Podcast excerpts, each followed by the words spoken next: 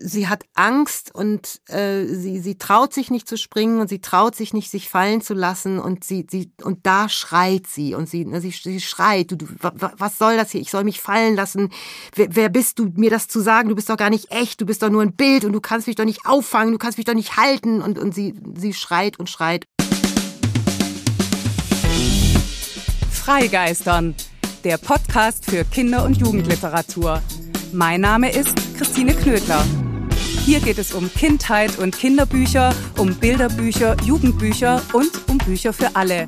Hier gibt es spannende Themen und Gespräche zur Literatur und zum Lesen. Es gibt Buchtipps und manchmal Verrisse. Und hier kommen die zu Wort, die schreiben, zeichnen, lesen. Abwechslungsreich, geistreich, frank und frei. Einfach freigeistern. Hallo und herzlich willkommen. Noch befinden wir uns im Wonnemonat Mai. Das passt sehr gut, denn es ist mir eine besondere Herzensangelegenheit, meinen Gast dieser 22. Folge zu begrüßen, nämlich Isabel Abedi, Autorin, Übersetzerin, Freundin.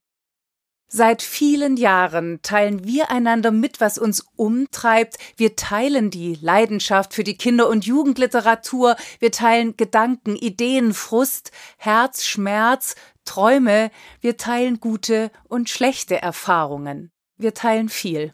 Darum heißt die 22. Folge nun Frei teilen. Den Titel hat mir übrigens Isabel Abedi geschenkt und sie hat die Gedichte zum Auftakt eingelesen. Lieblingsgedichte. Unnötig zu sagen, dass wir auch die teilen und das zu unser beider Lieblingslyriker Joachim Ringelnatz gehört. Von ihm für uns liest Isabel Abedi Der Briefmark, Kinder weinen und Kindersand. Joachim Ringelnatz Gedichte, Gedichte von einstmals und heute. Der Briefmark ein männlicher Briefmark erlebte was Schönes, bevor er klebte. Er war von einer Prinzessin beleckt. Da war die Liebe in ihm erweckt. Er wollte sie wieder küssen. Da hat er verreisen müssen. So liebte er sie vergebens. Das ist die Tragik des Lebens. Kinder weinen. Kinder weinen. Narren warten, Dumme wissen, Kleine meinen, Weise gehen in den Garten. Kindersand. Das Schönste für Kinder ist Sand. Ihn gibt's immer reichlich. Er rinnt unvergleichlich, zärtlich durch die Hand. Weil man seine Nase behält, wenn man auf ihn fällt, ist er so weich. Kinderfinger fühlen, wenn sie in ihm wühlen. Nichts und das himmelsreich. Denn kein Kind lacht über gemahlene Macht. Als Isabel Abedi die Gedichte ausgesucht hat, ahnte sie nicht, so erzählte sie mir später, wie gut die zu unserem Gespräch passen würden. Denn in der 22. Folge von Freigeistern, Frei teilen, geht es um den Austausch, um Teilen und Mitteilen, um Kommunikation und Erzählen. Es geht um Erinnerung, Erfahrung, geteilte Freud, geteiltes Leid. Kinder weinen, so heißt eins der Gedichte von Ringelnatz und der männliche Briefmark wird in unserem Gespräch ebenfalls vorkommen. Natürlich wurde im Laufe von Freigeistern schon viel über die Literatur im Allgemeinen und über die Kinder- und Jugendliteratur im Besonderen gesprochen. Eines blieb dabei außen vor, die Schreiborte. Weder die Orte, an denen Autorinnen schreiben, noch die Orte über, die sie schreiben, waren bislang Thema. Das wollen wir heute nachholen und über Tatorte im doppelten Sinn des Wortes sprechen, über Schreiborte und Schauplätze. Beim Schreiben geht es zudem ums Verorten, der Handlung, der Figuren und der Autorinnen selbst. Bezeichnenderweise steckt jedenfalls im Deutschen in dem Wort Wort das Wort Ort.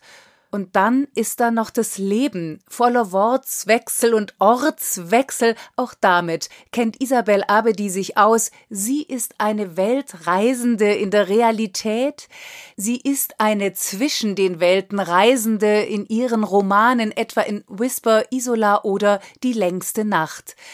Isabel Abedi bewegt sich zwischen Wirklichkeit und Übernatürlichem wie in Lucian, wagt sie sich ans Übersinnliche, wenn darin ein Sinn liegen kann. Und sie schreibt übers und ist im Hier und Heute schreibend zu Haus und schreibend unterwegs, etwa in ihrer Lola-Reihe, einer ihrer ganz großen Erfolge, die Orte, die Schauplätze von Hamburg bis Brasilien. Mit ihren Büchern hat Isabel Abe die Hunderttausende Leserinnen begeistert und begleitet, sie tut es noch. Ihre Bücher erscheinen in mehreren Sprachen und wurden mehrfach ausgezeichnet. So erhielt ihr Roman Whisper etliche regionale Preise und wurde 2006 von der Jugendjury für den Deutschen Jugendliteraturpreis nominiert. Und für ihren Jugendroman Isola wurde die Autorin 2008 mit dem Hans-Jörg Martin Kinder- und Jugendkrimipreis ausgezeichnet. In Freiteilen geht es außerdem um die Macht der Worte und um Ohnmacht, wenn Worte ausgehen oder der Mund verboten wird. Es geht ums Schreiben, Schreien, Schweigen. Isabel Abedi schreibt und übersetzt weiter. Im Herbst werden gleich zwei neue Titel von ihr erscheinen, das Kinderbuch Ein wirklich wahres Weihnachtswunder und die Übersetzung des Romans Off the Record Unsere Worte sind unsere Macht von Cameron Garrett. Beide Bücher werden in diesem Herbst im Arena Verlag erscheinen. Zurück zu den Orten. Isabel Abedi ist jetzt an dem Ort, an dem ich so gern wäre, im Studio German Wahnsinn in Hamburg. Liebe Isabel, ich freue mich so, dass du da bist. Ich freue mich ganz besonders auf Freigeistern mit dir, auf unser Freiteilen. Herzlich willkommen. Ja, ich danke dir. Ich, äh, ich fühle mich sehr herzlich willkommen und ich finde, wir sitzen hier zusammen. Also ich habe dich sehr, sehr nah bei mir, weil ich dich ja wirklich in, auf diesen wunderbaren Kopfhörern, in diesem wunderbaren Ort hier, äh, ich habe dich ja richtig, ich habe dich ja richtig im Ohr. Du sitzt in meinem Ohr. Ist das jetzt ein schönes? Bild? Das ist schön. Das ist also deine, okay. deine Stimme ist, also das ist, ich habe deine Stimme im Ohr, ganz nah. So fängt ja jede Freigeistern-Folge an, nämlich mit unserem Freigeistern Fragebogen. Ich weiß, dass du den inzwischen kennst. Ich kenne ihn. Äh, ich bin ja sozusagen Kind der ersten Stunde. Allerdings äh, kenne ich ihn noch nicht mit mir. Also insofern kenne ich ihn nicht. Warst du als Kind eine Vielleserin oder eher das Gegenteil? Mhm. Ich würde sagen, ich war eine Vielfachleserin und ein Schallplattenjunkie, also eine Vielfachhörerin. Ich bin eine ziemliche Schnecke beim Lesen, weil ich mich so verliebe in die Bücher und in die Geschichten, dass ich die ähm, manchmal wirklich nur in kleinen Dosen äh, höre oder lese, um sie dann wieder zur Seite zu legen, weiterzulesen, immer wieder neu zu lesen. Und ich glaube, das war als Kind auch schon so. Ähm, ich habe bestimmt nicht so viel gelesen wie andere, aber ich bin gehöre sozusagen zu der Kategorie, die Bücher immer und immer und immer und immer wieder gelesen hat. Also Mary Poppins äh, weit über 30 Mal. Was? Ja.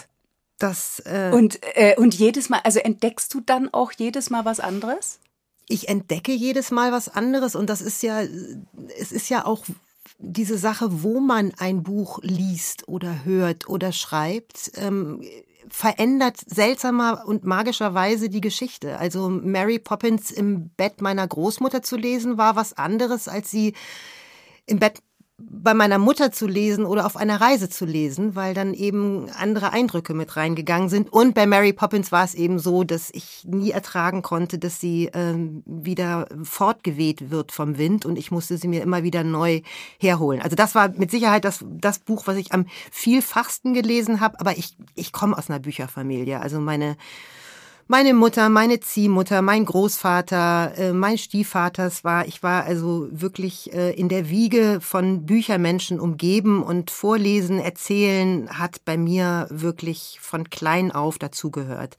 Insofern äh, war Mary Poppins nicht das Einzige. Das ist ja auch in anderen Folgen von dir ähm, schon, da kann ich mich nur einreihen. Also ich kann da mittlerweile sagen, ähm, Lindgren, da würde ich von mir sagen, ich gehöre zum Team Löwenherz, also Brüder Löwenherz. Michael Ende bin ich Team Unendliche Geschichte, Erich Kästner bin ich Team Doppeltes Lottchen und bei Bleiten bin ich Team Fünf Freunde und Hanni und Nanni. Also insofern.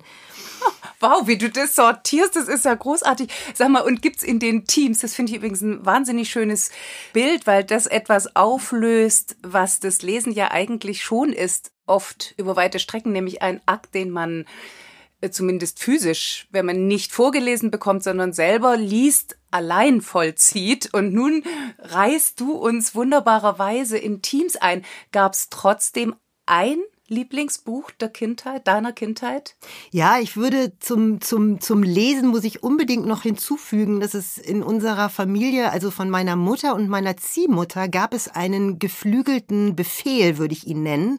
Und der nannte sich Lies, Lies. Also wenn irgendjemand von uns ein Buch hatte, was jemand anders noch lesen äh, wollte, dann hieß das immer Lies, Lies. Dann musste also möglichst schnell zu Ende gelesen werden. Ich war da fein raus, weil ich das einzige Kind war aber ähm, das, das äh, habe ich, das ist das, wenn ich an, an meine Kindheit und ans Viellesen, also meine viel lesende Familie sozusagen denke, ganz groß da drin. Und mein Lieblingsbuch als Kind, ich habe hier tatsächlich zwei Lieblingsbücher mitgebracht. Ich bin mal oh. gespannt, ob du die kennst. Ähm, das ist die Spaghetti-Bande von Günter Rudorf. Sagt dir das was? Nein, sagt mir gar nichts. Die Spaghetti-Bande mit den 13 schönsten Spaghetti-Rezepten, die sind in dem Buch drin. Und ähm, wenn du dieses Buch sehen könntest, es ist also unglaublich befleckt und beschmiert, weil ich dieses Buch ähm, eben auch nicht nur immer wieder gelesen habe, sondern auch immer wieder daraus nachgekocht habe. Und ähm, es ist, es ist ganz verschwommen schon unten, ähm, damals im Bertelsmann Verlag ähm, erschienen und ähm, ja, handelt eben von einer Spaghetti-Bande, die also damals auch schon bunt gemischt war mit Paolo, Tina und Marek, die äh, Spaghetti nicht nur gerne essen, sondern sie auch gerne kochen und die geraten dann eben einem Kriminalfall auf die Spur und so ist es ein Spaghetti-Krimi und das, dieses Buch habe ich heiß und innig wirklich geliebt. Das ist mein, sieht, man sieht es ihm auch an. Und das zweite ähm, ist von Henry Winterfeld. Ähm, und das heißt, kommt ein Mädchen geflogen. Und das ist auch ein, ist ein, ist ein altes Buch und ist ein Mädchen von einem, was von einem anderen Stern auf, auf der Erde landet. Und äh, da ich mich auch immer so ein bisschen sternfern gefühlt habe, ähm, habe ich dieses Buch abgöttisch geliebt. Also ich würde mal so sagen, das war wahrscheinlich so der literarische E.T. aus den 60er Jahren. Gab es denn auch ein Buch, das ist ja eine Frage, die ich geschenkt bekommen habe, mal von Gästen, äh, äh, dass dich erschreckt hat nachhaltig? Mhm, Finde ich schön. Ich weiß noch, äh, als du davon erzählt hast, dass du die Frage geschenkt bekamst. Ich würde sagen, es gibt ein Buch, was mich verstört hat. Und es ähm, hat mich deswegen verstört, weil es äh, von ähm, einer Schriftstellerin ist äh, oder war, die ich sehr verehrt habe, nämlich von der Astrid Lindgren. Und das ist Carlson vom Dach. Und ich habe ähm, ich habe diesen Carlson so schrecklich gefunden und ich habe so ein, ein tiefstes Mitgefühl mit dem Lillebrohr gehabt. ähm, und, und meine Mutter liebte den, den Carlson vom Dach, aber ich habe diesen, diesen Humor, ich habe den nicht verstanden. Ich wollte den weghaben. Ich wollte, dass er diesen Lillebrohr in Ruhe lässt. Ich fand den einfach nur grauenhaft. Ich habe aber auch als Kind immer bei Dick und Doof geheult, weil mir der Doof so leid getan hat. Auch Isabel. Ähm, das ist das Buch, was mich, was mich verstört hat, weil ich, weil ich auch dachte, wie, wie, wie kann denn die Astrid Lindgren so einen, so jemanden erfinden? Und äh, wieso findet meine Mutter dieses Buch toll? Ich weiß, wie, wie fandst du es denn? Es ist bestimmt nicht mein, eins meiner Lieblingsbücher und ich mochte den Carlson auch nicht, weil der ja auch echt gemein ist und so eine Nervensäge sein kann. Aber ich habe mir auch gesagt, der ist allein und worum ich ihn beneidet habe, war, dass er ungeniert sein leidenschaftliches Essen feiert. Das fand ich super. Stimmt. Bis hin zum Fleischbällchen mopsen. Ja dass er wundersamerweise, obwohl er ein kleiner Knubbel ist, fliegen kann. Und ich mochte dieses Haus auf dem Dach, äh, das Haus auf dem Hausdach. Ja. Also da bin ich als Kind so gerne hin. Das fand ich irgendwie irre. Über allen Dächern, du warst so raus aus dem Blick der Erwachsenen. Bei mir ist es exakt umgekehrt. Ich habe es wirklich alles verdrängt, alles. Äh, und für mich genau übrig geblieben ist diese Frage, ist es ein, also für mich war es ein bösartiger kleiner Erwachsener, der diesen Lillebräu, also das, das ist ja auch interessant, was, was sozusagen die Erinnerung aus Geschichten, also aus der eigenen Geschichte, aber auch aus den Geschichten macht, äh, die man liest. Das heißt, die Erinnerung, die ich an dieses Buch habe, die hat wohl möglich gar nichts mit der Geschichte zu tun. Also ich sollte es vielleicht jetzt noch mal lesen. Vielleicht. Aber ist es nicht großartig? Oder? Ich meine, ist es nicht großartig? Weil, also ich finde immer, wir reden hier ja auch so viel über die Prozesse des Lesens. Und genau das ist es doch, dass jeder von uns den Fokus da drauf legt, ja. wo es entweder weh tut oder wo man hin muss und nicht so richtig will, wie auch immer, oder hin will, wo man intuitiv was aufspürt. Also ich, also das finde ich eine so derart tolle Liebeserklärung ans Lesen, weil sie auch mal was anderes sagt als Horizontarbeiter, ja. was definitiv auch stimmt. Sag mal, ähm, was ist denn dein aktuelles Lieblingsbuch? Da kann ich sagen, wo fange ich an, wo höre ich auf. Ähm, auch ich mach's aber kurz. Ähm, also gerade zum fünften Mal wieder gehört, weil Bücher sind ja auch Hörbücher. Ähm, habe ich Harper Lees Debüt Wer die Nachtigall stört, was so, oh, wie ja. ich finde, begnadet gelesen ist von der Eva Mattes. Und das habe ich tatsächlich erst als Erwachsene entdeckt. Und äh, ich habe es nie äh, eben in, im Buch gelesen. Ich habe es mir immer vorlesen lassen und äh, das ist eben ein, ein immer wie, also bis jetzt eins der ungetoppten. Und ähm, gerade ausgelesen und sehr geliebt habe ich Marie-Lou von Tanja Witte. Das ist ein Jugendbuch und es hat eine, eine interessante Gemeinsamkeit mit der, mit der störenden Nachtigall sozusagen, weil auch hier eine, eine Figur durch Abwesenheit äh, glänzt. Im, im, Im Roman von Harper Lee ist es ja der Boo Radley.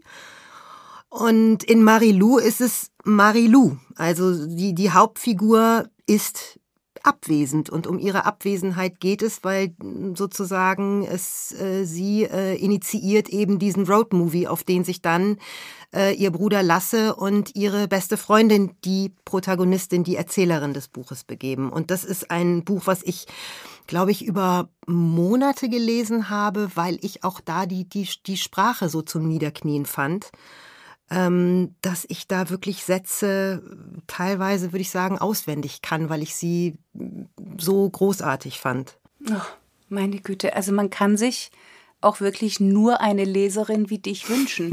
wenn ich, wenn ich die, also wenn ich die, das hat ja, glaube ich, auch Astrid Lindgren gesagt, ein Buch ist gut, wenn es gut ist. Und ich würde sagen, ähm, ein Buch ist gut, wenn ich es gut finde, weil was für mich gut mhm. ist, ist vielleicht für jemand anderen nicht gut. Ähm, ja, und das also sozusagen, das ist das gerade äh, ausgelesen und geliebte Buch. Und jetzt wollte ich eigentlich in den Sommer der blauen Wünsche eintauchen, einer, einer Lieblingskollegin Antje Babender-Erde, die ich ja schon, wir sind ja sozusagen alle in der Arena-Familie beheimatet und äh, zumindest mit, mit, mit einem Teil unserer Bücher. Und das ist für mich auch ein Lieblingslesegefühl übrigens, dass ich die wunderbare, das wunderbare Geschenk bekommen habe, dass ich jetzt Bücher von Menschen lesen kann, die mir lieb sind. Das ist, kann ja nun auch nicht jeder von sich behaupten. Nein, nein. Das und ähm, ja, und aus dem Sommer der blauen Wünsche bin ich jetzt doch nochmal ausgestiegen, weil mir ein Buch dazwischen äh, gefunkt hat, sozusagen, von dem du ja auch schon in deinem, ähm, glaube ich, Queergeistern äh, Podcast war das, also Queergeister in der Folge mit der Moira Frank. Mhm so geschwärmt hast. Und das ist das Papierklavier. Und das habe ich mir äh, jetzt, also sozusagen, da würde ich sagen, das ist das aktuelle, darauf freue ich mich am meisten Lieblingsbuch. Welches Buch hast du denn zuletzt nicht zu Ende gelesen und warum? Uh, unzählige, kann ich mittlerweile mhm. sagen. Und warum? Weil ich ähm, ganz, ich bin, bin richtig ein, ein Bücher-Junkie. Ich, ich horte Bücher. Und ähm, ich kaufe mir die. Also ich bin raff. Heute bin ich, habe ich mir im Buchladen. Es war mein erster Tag im Buchladen seit ich weiß auch nicht wie lange. Also mit mit Maske, aber äh, ich ich habe mir einen gigantischen Stapel voller Bücher geholt und ich habe in alle hineingelesen, aber ich habe sie nicht natürlich noch nicht mal nicht nur ausgelesen, sondern ich habe sie einfach nur angelesen. Und das ist was, was ich ganz oft mache. Ich lese Bücher an und Bücher haben ja den wunderbaren Unterschied äh, zu denen, die sie schreiben. Die sind nicht beleidigt, wenn man sie wieder zur Seite legt und warten einfach auch geduldig und stehen immer offen, wenn man wieder reingeht. Aber das ist bei mir der Hauptgrund, dass ich das Buch immer zu der Zeit und zu der Stimmung und auch zu dem Ort passen muss, in dem ich mich gerade befinde. Meine Güte, also alles, was du jetzt da beschreibst, hat, da, da, da gehen bei mir so, also das hat so viel mit Heimat und, und Wohnen und in Worten wohnen zu tun. Und ich weiß auch, dass, da haben wir auch drüber gesprochen, in diesen Corona-Zeiten, diese Dankbarkeit, dass es so ist, dass, was du jetzt auch sagst, dass die Bücher, die Geschichten da sind und wir jederzeit eintreten können und lesen können. Das finde ich vor allen Dingen bei dem bei der Intention meiner Frage vor dem Hintergrund so interessant, weil ich habe ja eher an Bücher gedacht, die man nicht zu Ende liest, weil sie einem nicht gefallen, einen nicht überzeugen und weil einem vielleicht entsprechend die Zeit zu schade ist oder so. Du aber wendest das Ganze positiv. Gibt's denn umgekehrt ein Buch, das du schon immer lesen wolltest, aber es bis heute nicht geschafft hast? Es ist die Abbitte von Ian McEwan. Und dazu muss ich sagen, dass es das Buch ist, von dem meine Mutter, die ja nicht mehr lebt, ähm, immer gesagt hat, du musst dieses Buch lesen. Und wenn meine Mutter zu mir gesagt hat, du musst dieses Buch lesen, dann wusste ich, dass das heißt, das ist ein Buch, was für dich ist. Also das war kein, kein sozusagen abstrakter Befehl, sondern ähm, meine Mutter kannte meinen Lesegeschmack so genau, ähm, dass das immer stimmte. Und ähm, gleichzeitig weiß ich, dass die Abbitte, da habe ich natürlich auch reingelesen, ein Buch ist, für das ich mir viel, viel, viel Zeit nehmen muss oder möchte. Und insofern ähm, steht das ähm, ja also wirklich auch nicht mit dem Buchrücken, also das, das steht so richtig frontal in meinem äh, Bücherregal und wartet geduldig.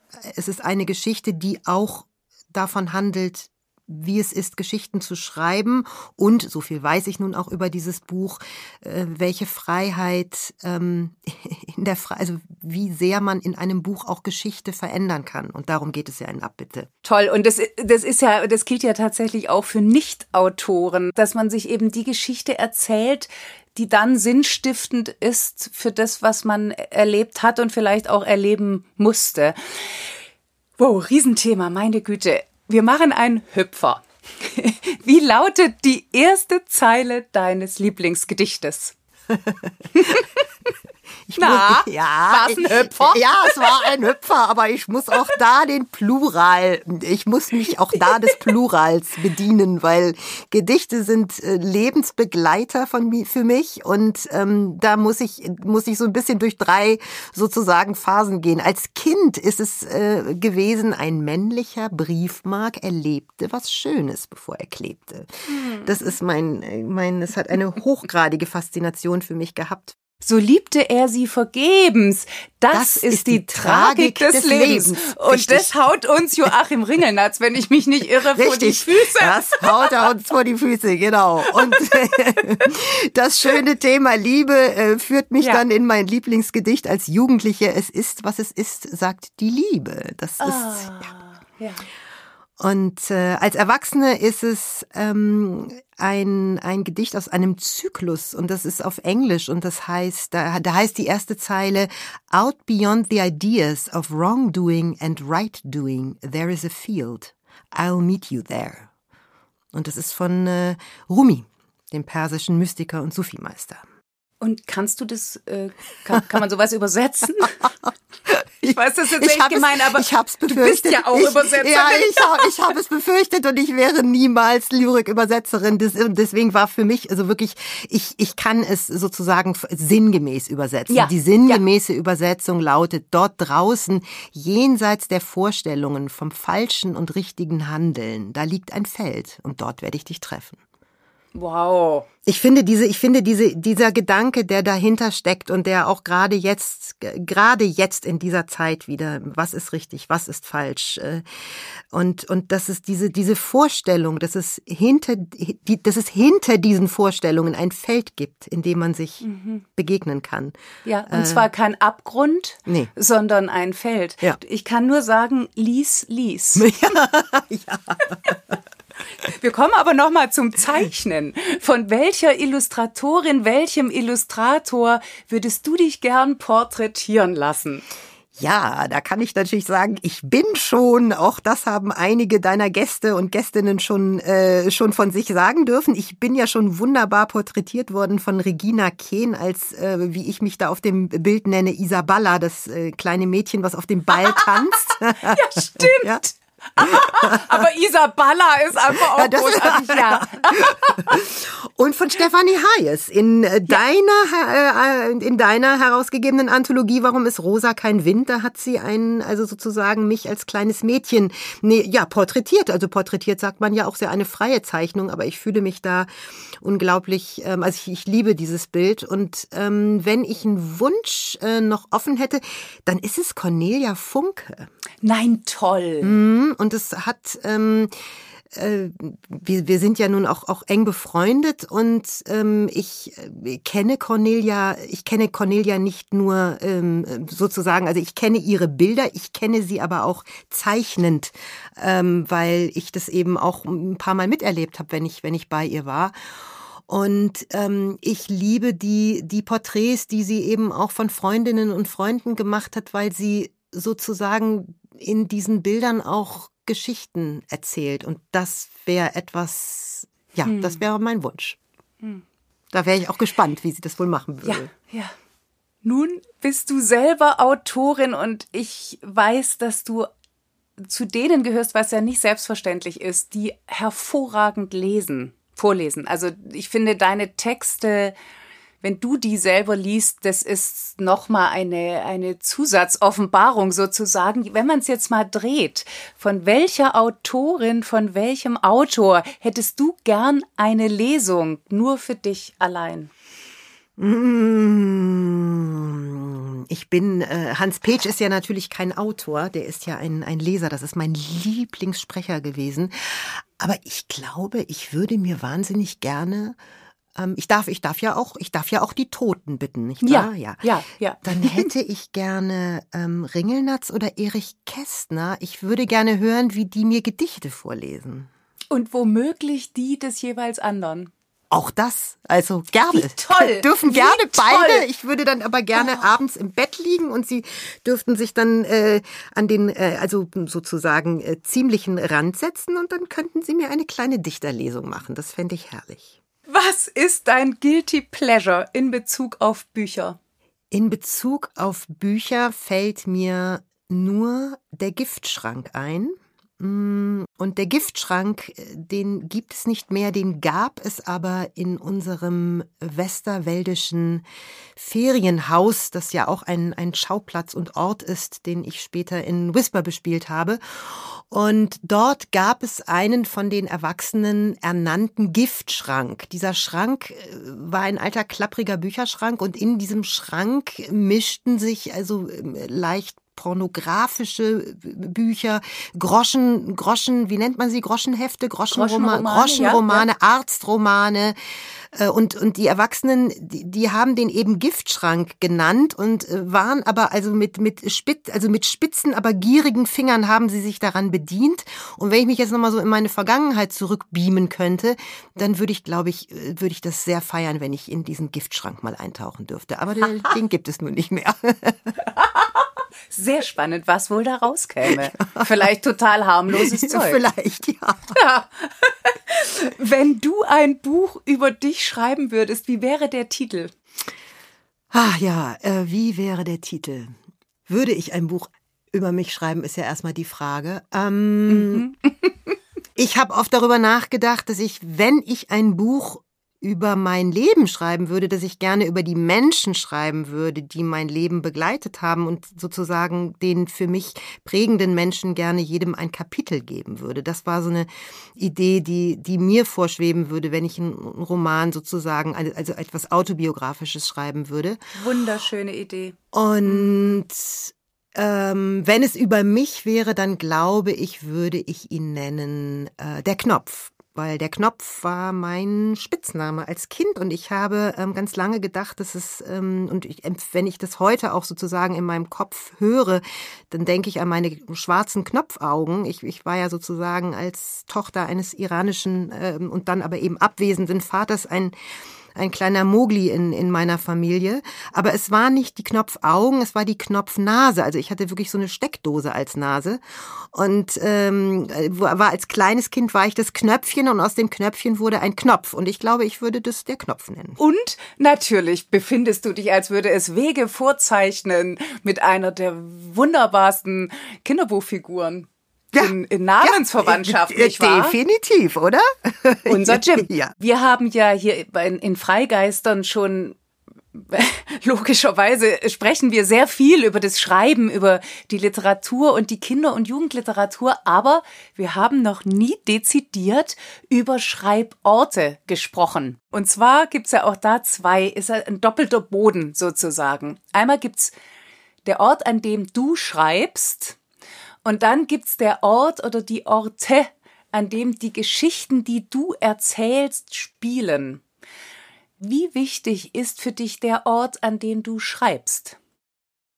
Ganz wichtig, auch wenn es natürlich ein, ein wechselnder Ort ist. Ich erinnere mich, dass du mal ein, ein Porträt über mich geschrieben hast und damals äh, habe ich, das weiß ich noch ganz genau, diesen Satz gesagt, ich ähm, kann das Schreiben nicht vom Leben trennen und deswegen bin ich so froh, dass ich wenigstens mein Schreibzimmer von meinem Lebenszimmer sozusagen trennen kann, weil ich dann zumindest ein bisschen Abstand habe und äh, meine meine Schreiborte, meine Schreibzimmer, die damals immer aushäusig waren, die kennst du ja auch. Äh, insofern sind das auch immer Leborte gewesen. Also da gab es nicht nur einen Schreibtisch, da gab es immer ein Sofa und äh, wirklich eins auch oder eine Chaise Lounge, wo man, wo ich liegen konnte. Es war auch wichtig, dass ich da schlafen konnte. Ähm, ganz, ganz wichtig. Und jetzt äh, hat es sich geändert. Jetzt habe ich Schreiben und Leben in, an einem Ort und habe sozusagen mein Schreibzimmer in, im eigenen Zuhause und äh, genieße das außerordentlich. Also das ist lebenswichtig, würde ich sagen. Ich gehöre nicht zu denjenigen, die sagen, ich kann überall schreiben. Also ich kann mir überall Notizen machen, aber ich, ich, gehe, ich reise auch beim Schreiben. Das heißt, ich schreibe natürlich nicht nur zu Hause, aber wenn ich an einen anderen Ort gehe, an dem ich, an dem ich schreibe, dann ist mir ganz wichtig, dass ich, dass dieser Ort ein Zimmer hat, in dem ich schreiben hm. kann und möchte. Angefangen habe ich ja tatsächlich mit ähm, Imago. Das war das erste, mhm. war der erste ja, Roman, ja. Mhm. der an einem der Name sagt es, imaginierten Ort steckte, den, das habe ich sozusagen am eigenen Schreibtisch geschrieben, weil ich da noch, weil meine Tochter, meine jüngere Tochter damals noch so klein war. Und das habe ich ja immer, bin ich ja morgens immer um, um vier aufgestanden und habe von fünf bis sieben geschrieben. Und ähm, das habe ich am, am Schreibtisch zu Hause gemacht. Später bin ich dann ins Café gegangen. Da hatte ich dann ähm, meinen eigenen Tisch. Also das waren das Café Mathilde in äh, Hamburg-Eimsbüttel und das, das war aber auch, mm, eigentlich war das ein Bücherort. Da gab es ein Buchregal, äh, das, die, die, die Tische, es waren alte Tische und es war auch morgens leer. Das heißt, ich hatte wirklich meinen Stammplatz am Fenster und ähm, das habe ich auch sehr genossen und bin dann ja später in die, in das Hinterzimmer dieses Cafés gezogen. Und weil ich da dann nicht mehr ertragen konnte, dass mich sozusagen ja beim Schreiben auch, wenn dann, natürlich kamen da auch andere Gäste rein, äh, die haben mich ja gesehen. Die haben, die, die haben dann diese Frau am Computer gesehen, die dann wahlweise lacht oder auch mal heult. Und ähm, das, oh. Ja. Und dann brauchtest du einfach für dich einen Genau. abgeschlossenen Raum. Genau. Bis hin zu dem, dass ich weiß, dass du an Orte reist. Das sind übrigens aus, also dieses eine Gut zumindest ist ein unglaublich schöner Mhm. Ja. Ort, um dort in Ruhe zu schreiben. Also das ist schon ein, ein ganzer Kosmos. Jetzt hast du gerade schon dieses Wort imaginierter Raum genannt über den Titel deines ersten Buches Mhm. Imago. Wie kommst du denn zu den Orten, an denen deine Geschichten spielen? Bei Imago sind es sind es drei Orte gewesen. Das ist einmal der, der, der, der, der Zirkus als Ort, weil ja der sozusagen imaginierte, äh, ähm, das äh, imaginierte Vaterbild dieses Mädchens, das ihren Vater nicht kennt, äh, ein, ein Akrobat ist. Und da hat mich der ähm, einmal meine, meine Kinderliebe zum, zum Zirkus Roncalli, aber auch äh, ganz entscheidend Zirkus Tribüne, ein, ein Kinder- und Jugendzirkus in Hamburg, äh, inspiriert. Und ähm, das ist sozusagen der eine Ort. Der Ort, an dem es dann spielt, da habe ich mir vorgestellt, dass dieser Zirkus Anima, wie ich ihn in dem Buch nenne, in Tarragona ähm, ist. Das ist ein, ein Ort in, in Spanien. Und der Teil, der in, im realen Leben spielt, also Imago ist ja zwischen den Welten, weil Vanya dieses Bild betrifft, in dem sie sozusagen ihr, ihr Vaterbild ähm, dann kennenlernt. Und das spielt in Hamburg. Also das ist sozusagen im ganz realen Umfeld und der, die, die magische Tür in dem Fall oder der magische Rahmen ist die Hamburger Kunsthalle, die Abteilung Alte Meister, der ich dann eben eine rote Tür angedichtet habe. Bei Lola, da ist es der, ist es mein, mein damals absolut gelebtes äh, Umfeld, mein Viertel, meine Straße, die Schule, auf die meine jüngere Tochter gegangen ist. Da habe ich also quasi die ganzen Orte eben meines Hamburgs ähm, bespielt. Und, und dann ging es eben mit den, mit den späteren Romanen, Isol, äh, Lola natürlich auch Brasilien, weil das ist ja der brasilianische Teil in unserer Familie, der Vater meiner Töchter. Und, äh, und in, in Whisper ist es der Westerwald. Das Dorf nenne ich ja nicht namentlich, aber das ist ja das Dorf meiner Kindheit und Jugend. Also ich war ein Stadtkind, was aber ein, ein Landleben an Wochenenden und in Ferien hatte. Und in, ähm, und in der längsten Nacht ist es ähm, Italien gewesen, auch ein ganz, ganz realer Schauplatz. Ich würde sagen, der Schauplatz in Italien, das kleine Dorf in Italien, was ich auch äh, namentlich nennen darf, also Chiustino, im Roman heißt es Viagello.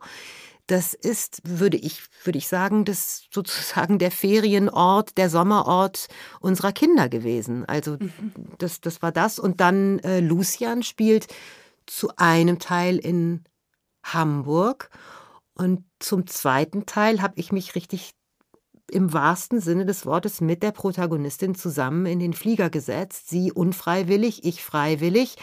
Sind wir also dann gemeinsam nach Los Angeles in die Stadt der Engel geflogen. Da habe ich bei meiner, habe ich bei Cornelia gewohnt, beziehungsweise zeitweise. Ich habe ja auch ein Haus am, am, am Strand von Venice Beach gelebt, wo ich ja mal ein Jahr verbracht habe. Und das spielt dann eben an, an diesem Stück Heimat von mir.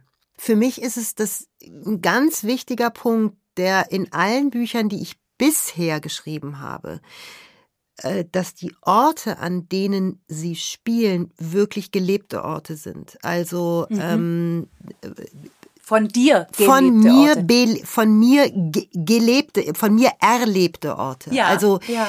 was ich, ähm, das sind Orte, die ich auch im, im wahren Wortsinn in einer romantischen Erinnerung habe. Das Dorf im Westerwald, das, das ist das Dorf, wie gesagt, meiner Kindheit und Jugend. Das heißt, das, das habe ich da, das habe ich dann sozusagen verortet in das Buch. Aber ich habe es nie umgekehrt gemacht. Also ich habe nie gesagt, ich, ich schreibe jetzt mal ein Buch und es spielt da und da und dann bin ich an diesen Ort gereist. Das habe ich mit einem Buch begonnen, was ich jetzt erstmal wieder zur Seite gelegt habe. Ähm, aber die alle bisherigen Bücher ähm, spielen in den Erinnerungen, also an den Orten meiner Erinnerung eigentlich. Dann aber taucht da ein Geist auf und du weißt nicht, gibt's den. Es taucht eine Schuld auf. Es taucht sowas wie ein, es, ist sowas wie ein Krimi. Es gibt Doppelbilder und so weiter, ja. Also ich meine, ich werde den Teufel tun, diese Weite jetzt eindämpfen zu wollen. Aber es interessiert mich vor dem Hintergrund der Orte, weil ich glaube, dass es damit zu tun hat.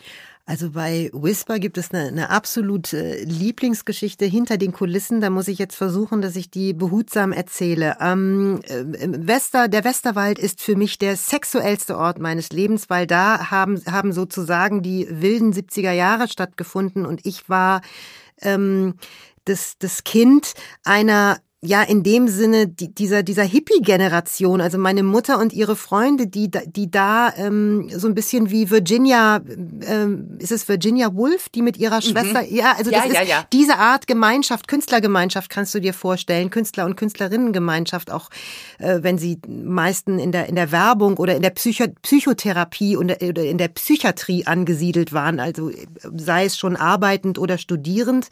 Ähm, es waren äh, wilde Ehen, wie man es damals genannt hat. Es waren äh, homosexuelle Paare, die da eben ein- und ausgingen. Das ist sozusagen dieser für mich absolut gelebte Teil meiner meiner Kindheit. Also für mich, ich ich bin ich bin aufgeklärt worden, fällt mir gerade ein von von von einem schwulen Mann. Den dem habe ich meine Fragen gestellt, wie das denn ist mit Küssen und Zungeküssen und so weiter. Das ist also das ist wirklich dieses diese diese Generation oder diese, diese, diese, diese Gruppe, in der ich da äh, eben gelebt habe.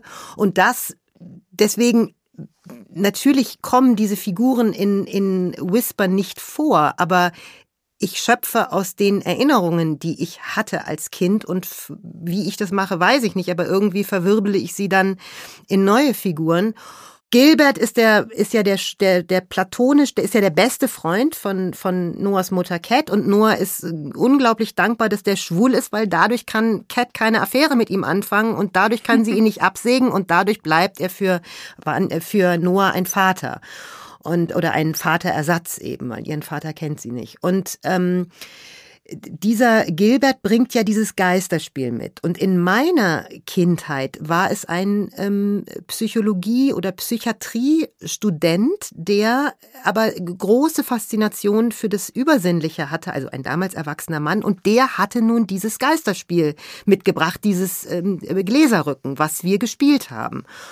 Und äh, da riefen wir Geister und das meldeten sich Schriftsteller und Künstler aus äh, fernen Jahrhunderten. So sind diese Geschichten da hineingewandert und die wirklich unheimliche Geschichte dazu ist, ich habe nie den Namen des Dorfes genannt. Dieses Buch wurde ja ganz, ganz bekannt und auf einer Lesung, ähm, wir hatten dieses Haus schon längst nicht mehr, wir hatten das längst verkauft. Ähm, ich war da Jahre, ich würde sagen Jahrzehnt nicht mehr gewesen und vorab bat mich ein Mädchen um ein Interview, weil sie eine Buchbesprechung von dem Buch machte. War hochgradig aufgeregt und fragte mich als allererstes ähm, nach dem Namen des Dorfes. Und dann habe ich ganz streng, sehr schnell und also gesagt, nein, den sage ich nicht. Und sie rang nach also sie schluckte und ich konnte richtig sehen, also sie, sie wie, wie sie wie sie kämpfte um um Worte und und äh, auch um, um Mut sammelte und um mir dann schließlich den Namen des Dorfes zu nennen. Und das war der Name des Dorfes. Und Wahnsinn. weiter noch sagte sie, es ist, sie nannte mir die Straße und die Hausnummer. Und es war die Straße und die Hausnummer. Und ich sagte, aber woher weißt du denn das? Und dann sagte sie, ja, weil ich wohne in diesem Haus und ich habe das Buch in dem Zimmer gelesen, in dem sie, ja, das muss man sich mal oh vorstellen. Oh und oh da Gott, fragt, Gott, ja. ja, und da fragt man sich dann nun, und sie hat es erkannt. Sie hat es nicht, sie hat es erkannt, weil ich das Haus so getreu, wir hatten das damals verkauft mit allem auch was, inklusive Giftschrank sozusagen. Äh, und äh, sie, sie hat sozusagen das Haus erkannt und sie hat das Zimmer erkannt und die knarzende Stufe und ihr ist plötzlich bewusst geworden, sie liest dieses Buch in dem Zimmer, in dem in, in dem sozusagen die, die Protagonistin liest. Und da kann man jetzt von da aus dann wieder darüber reden, was übersinnlich und zufällig und ja, so weiter ist. Wahnsinn. Also insofern ja, ja. Ähm, ist das für mich, ist, ist da wirklich alles möglich. Und es ist ja auch in, in es ist ja auch in Whisper so, dass ja, es ist das fantastische Element, was sich ins Reale reinmischt. Und ich glaube, das ist so das, was du auch benennst, oder zumindest ist es für mich so, das ist bei mir die ganz große Faszination. Ja, und, und das ist ja auch, weißt du, auch so dieses, die, dass die Grenzen eben fließend sind. Also erzählen können und auch lesen hat ja auch mit Glauben können zu tun. Ja. Also wenn ich die ganze Zeit nur da sitze und sage, das kann nicht sein, das kann nicht sein und das kann übrigens auch nicht sein, äh, dann brauche ich nicht zu lesen. Dann wird es nicht funktionieren. Mhm. Und das, was du jetzt beschreibst, bis hin, also du erlebst etwas, du schöpfst daraus Literatur oder eine neue Geschichte. Diese Geschichte entwickelt so ein Eigenleben, dass sie zu dir zurückkommt. Ich meine, das muss ein Fest für eine Autorin sein mit wiederum einer kleine, kleinen Prise Unheimlichem. Und das ist ja auch toll als Motor. Unglaublich. Also das, Un, un, das, das, ja. das Unheimliche ist, ist für mich ein, ein, ein, eine, eine ganz hohe Faszination. Wir haben ja vorher diese, diese Assoziationskette Schreiben, Schreien, mhm. Schweigen gesetzt. Jetzt wie sehr die Worte in den Orten und die Orte in den Worten bei dir eine Rolle spielen, das, äh, da, da, da hast du jetzt eine wunderbare Tür aufgemacht. Aber kannst du, würdest du auch sagen, dass bei dir Schreiben und Schreien nah beieinander liegen kann zumindest?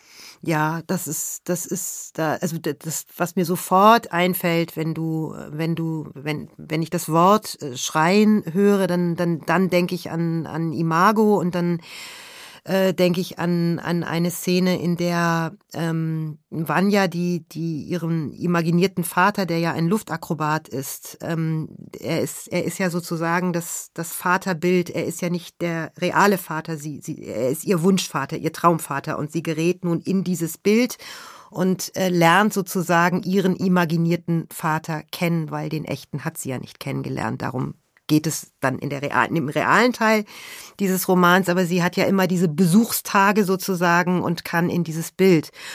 Und da gibt es eine Szene, in der ähm, sie auf dem Fliegertrapez, also der, der Taro, wie dieser ähm, Akrobat heißt, der, der hängt am, am Fliegertrapez und sie steigt nach oben auf, auf diese, diese Trittleiter sozusagen. Es gibt zwar ein Netz unten, aber es ist ja dennoch sehr, sehr hoch. Und ähm, äh, er sagt, sie soll springen, sie soll sich fangen lassen, sie soll sich fallen lassen. Er hängt sozusagen Kopf unter äh, auf der Schaukel, hat die Arme ausgestreckt. Vanya liebt das Trapez, also das ist eine, eine ganz hohe Faszination bei ihr. Es ist aber so ein Tag, an dem sie ganz viel Schreckliches erlebt hat. Und, ähm, und sie steht und sie hat Angst und äh, sie, sie traut sich nicht zu springen und sie traut sich nicht, sich fallen zu lassen und sie, sie und da schreit sie und sie, sie, sie schreit, du, du, was soll das hier? Ich soll mich fallen lassen.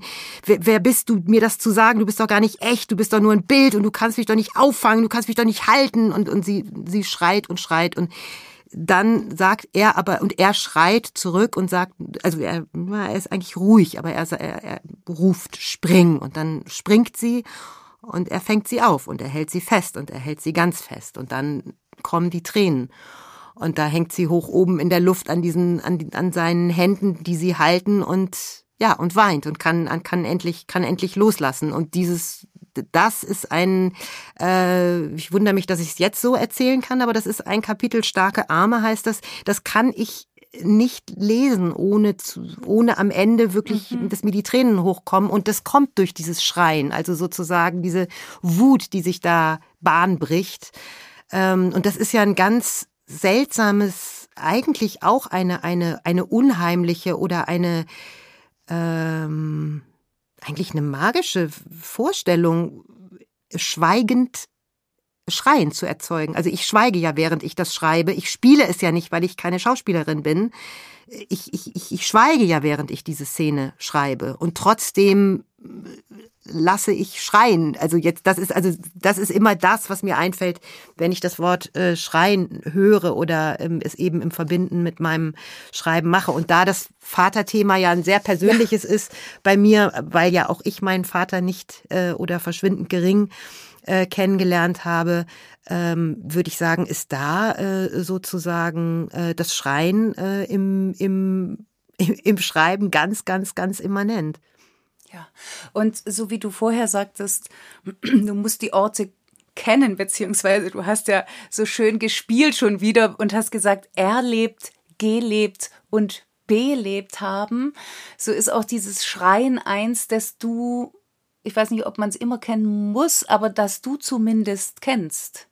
Ja, ich kenne es. Ich, also ich kenne beides. Ich kenne wirklich dieses, ich, ich, äh, bei mir wurde ja auch verschwiegen, sozusagen. Das ist ja der, der sozusagen erlebte Teil ähm, bei mir, der, also auch, auch Vanya in Imago ist ja eine, eine fiktive, ausgedachte Figur, aber das Tabu, das Schweigen ist da ja ein ganz großes Thema. Der Vater wird ihr verschwiegen und alles über ihn wird ihr verschwiegen, also nur die fünf schlechten Eigenschaften werden aufgezählt. Ähm, aber sie, sie, sie, sie, sie ist überhaupt nicht auf den Mund gefallen. Sie ist ein lebendiges Mädchen, wie ich auch über mich sagen würde. Das, ich war ein sehr lebendiger, auch neugieriger, fordernder, bohrender Mensch. Aber da ist es mir, und ich konnte auch schreien, wenn mir was nicht gepasst hat, aber da bin, bin ich, da war ich stumm. Also da habe ich wirklich äh, habe ich geschwiegen. Also ich wurde angeschwiegen, aber auch ich habe nicht gefragt, ich habe nicht nachgebohrt und nachgefragt. Und das ist, mag ich an, an, dem, an dem Buch Imago sehr, wie sich eben sozusagen ähm, dieses äh, Schweigen, Schreien äh, eben ja am, am Schluss eben auch ent, ent, entführt in die in die Wahrheit und in die Geschichte äh, jetzt erzähl mal, was ist denn gewesen? Und ich möchte jetzt diese Geschichte hören, das, was dann ganz ruhig gesagt wird und äh, das bekommt sie dann auch. Also mhm. insofern. Und ich finde diese Szene, also ich, das ist ja, wie du weißt, äh, ich glaube, es ist mein Lieblingsbuch von dir. Und äh, da ist diese, also die Szene, die du jetzt auch noch mal nennst mit diesem Springen. Mhm. Ich meine, äh, dieses äh, ich muss gerade noch mal über deinen vorher, was du von deiner lesenden Familie erzählt hast, dieses lies lies als Aufforderung.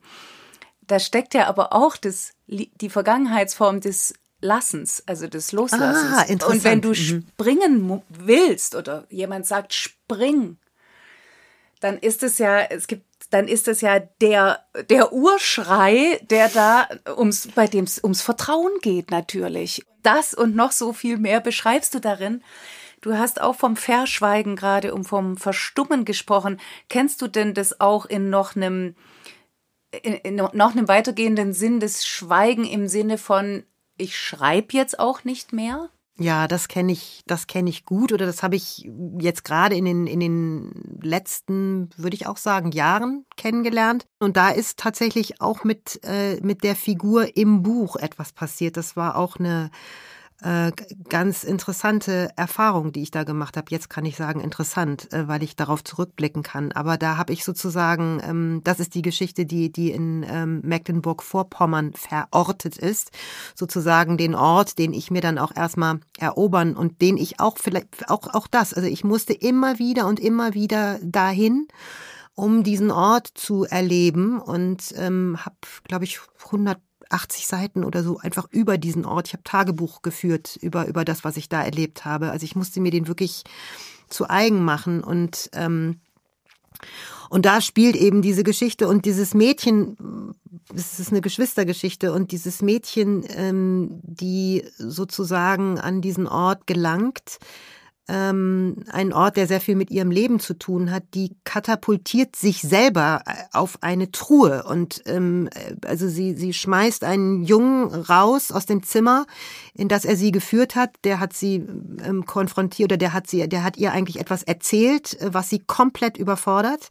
Sie schmeißt den Jungen aus diesem Zimmer raus ähm, und damit nicht genug. Sie sie nimmt eine alte Truhe und schiebt die vor die Tür und setzt sich auf diese Truhe drauf und äh, es macht sie alles sehr wütend. Sie schreit und dann sitzt sie da und sie schweigt. Und das ähm, Unglaubliche, aber leider schrecklich wahre war, ich habe dieses Mädchen, also ich habe meine eigene Figur nicht mehr von der Truhe gekriegt. Und zwar nicht nur den Tag über, sondern das, die saß Monate auf dieser Truhe. Monate, wirklich Monate. Ich habe alles versucht. Ich habe alles, ich habe auch geschrieben, ich habe ihr Szenen dahingelegt, ich habe alles Mögliche versucht. Ich habe dieses Mädchen nicht von der Truhe runterbekommen. Die hat einfach, das war wie, die, die, die hat zu mir gesagt, nö, ich gehe hier nicht runter. Kannst du schreiben, was du willst, ich gehe hier hier nicht runter. Das ist mir hier echt gerade zu viel.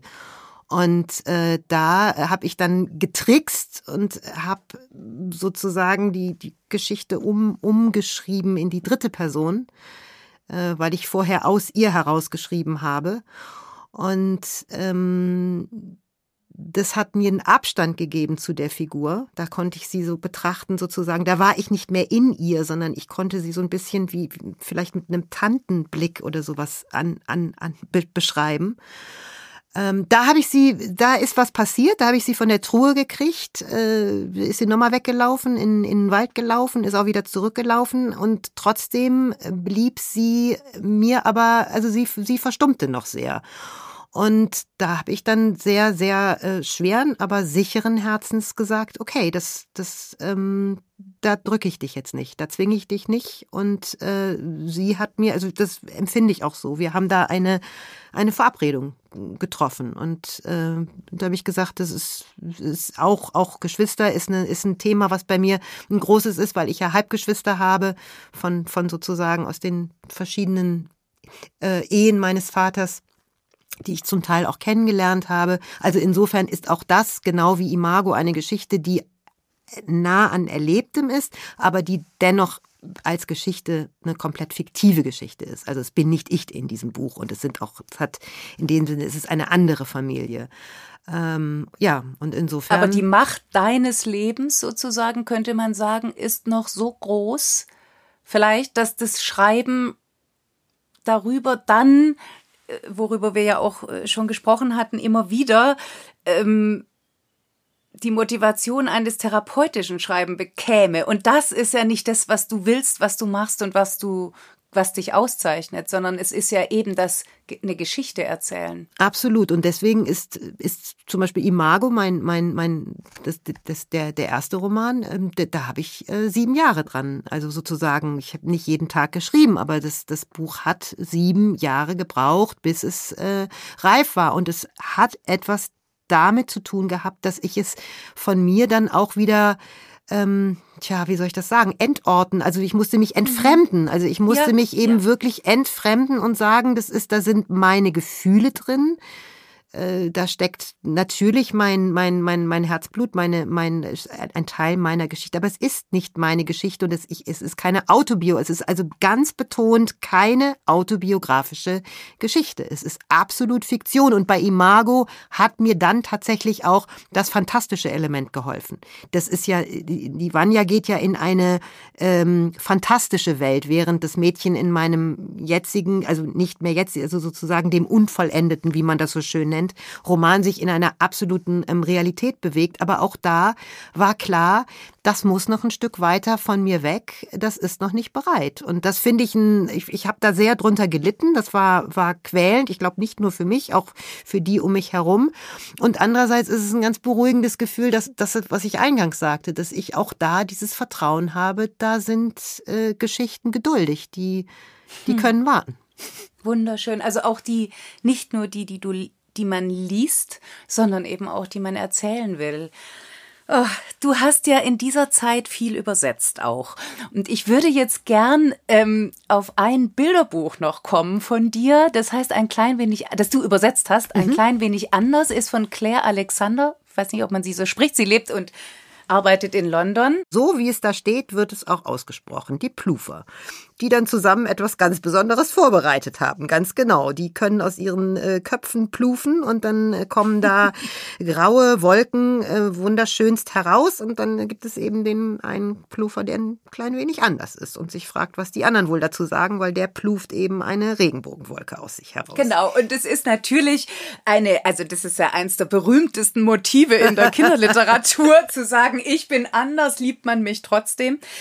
Da ist dieses Spiel also bezeichnenderweise keine Menschen, keine Tiere, sondern eben Wesen äh, und äh, und die Regenbogenwolke ist ja jetzt, also sagen wir mal subtil ist es nicht gerade, aber natürlich äh, äh wichtig, aktuell und so weiter zu sagen, es gibt nicht nur eine Farbe und schon gleich gar nicht nur grau. Ich glaube, ich hätte dem Buch einen anderen Titel gegeben, wenn ich es selber geschrieben hätte, weil ähm, wer sagt denn, dass der Kleine da anders ist? Vielleicht sind ja auch die anderen anders. Also in, insofern ähm, Es ist, äh, da ist dieses, was, was ist. Da ist schon der Denkfehler. Äh, richtig, also was ist anders ja. und was ist normal? Also ja. sozusagen, was ist denn überhaupt normal? Ich glaube, im Augenblick wird unsere Welt so geschüttelt, dass, dass, dass hoffentlich irgendwann dieses Wort normal und Norm gar nicht, also das sozusagen alles, entweder alles normal oder alles anders ist. Das ist, also, das, das wäre ein, ein großer Wunsch.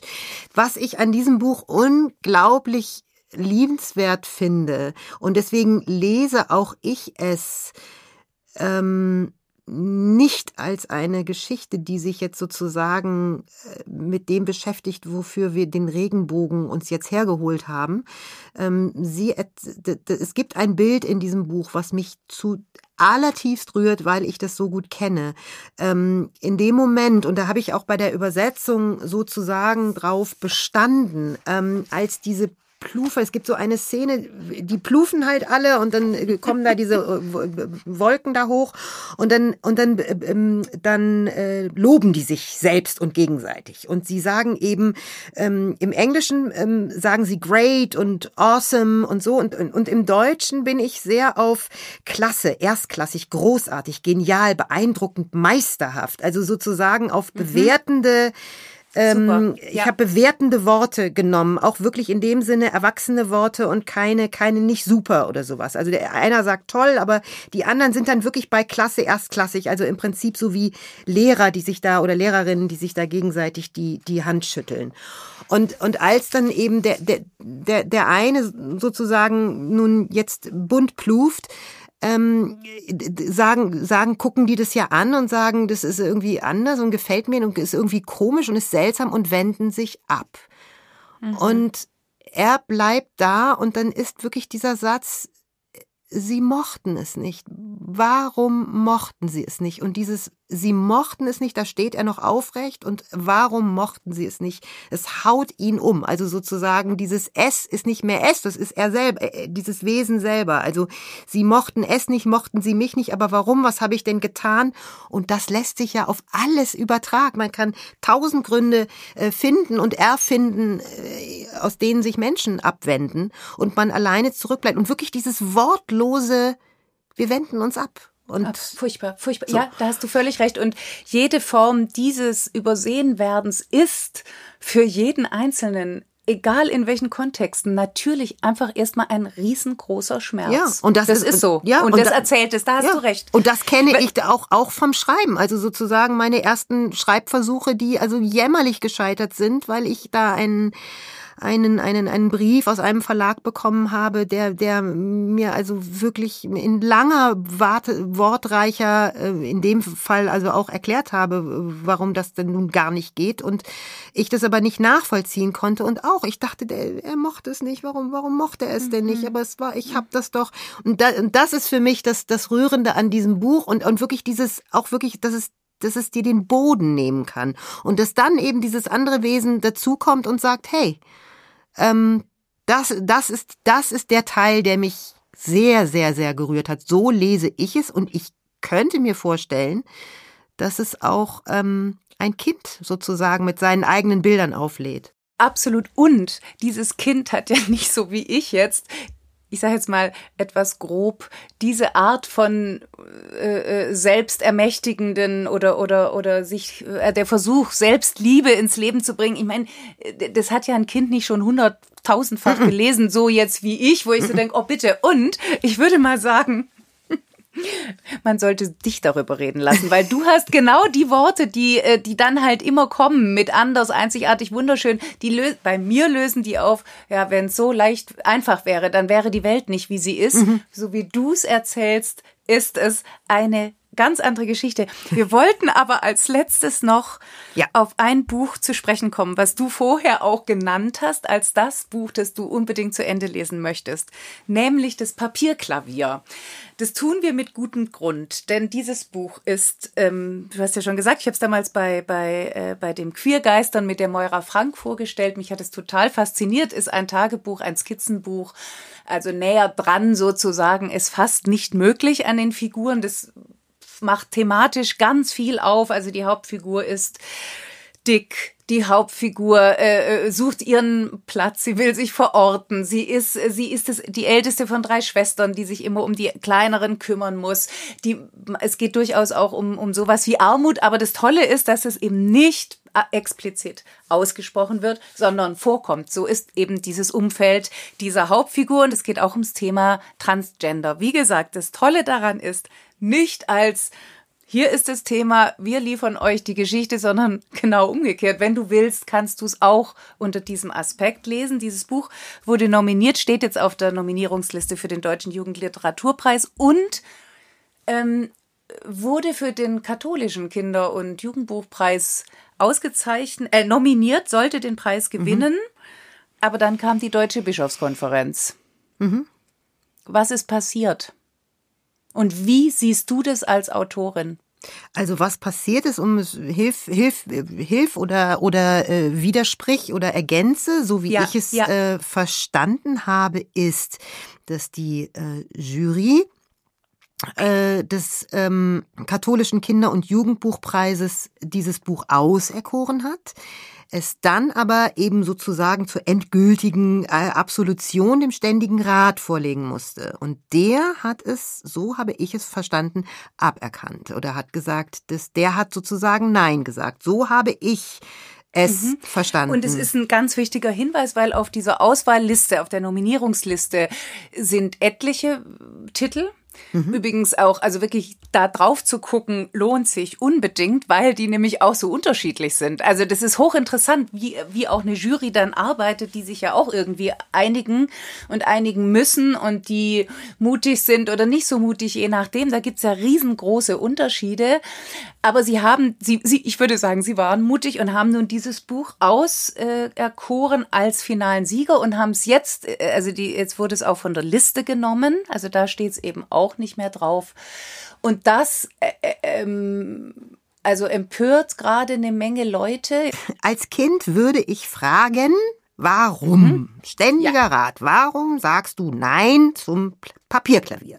Und dann gibt es eine Antwort und diese Antwort lautet, weil das Buch nicht den Kriterien des Statuts entspricht, ließ, das hat ja die Bischofskonferenz über ihren Sprecher ausrichten lassen. So mhm. habe ich es gelesen. Ja, absolut, das so. stimmt genau. Ja. So, jetzt würde ich weiterfragen. Ja, aber warum? Warum entspricht denn das Papierklavier nicht den Kriterien des Statuts? Weil darin eine Transfigur vorkommt? Weil, oder hat es andere Gründe? Oder hat es auch noch andere Gründe? Und da hat ja die Süddeutsche nochmal schön nachgefragt, ne? liegt es eben an, an liegt, liegt es an Carla, die nach der Geburt erstmal den Namen Engelbert trug, oder liegt es daran, dass, dass in dem Buch eine Schülerin von Dreiern und Vierern spricht und keine Schulnoten damit meint, oder liegt es daran, dass Mayas Mutter alleinerziehend ist und drei Töchter von drei Männern hat?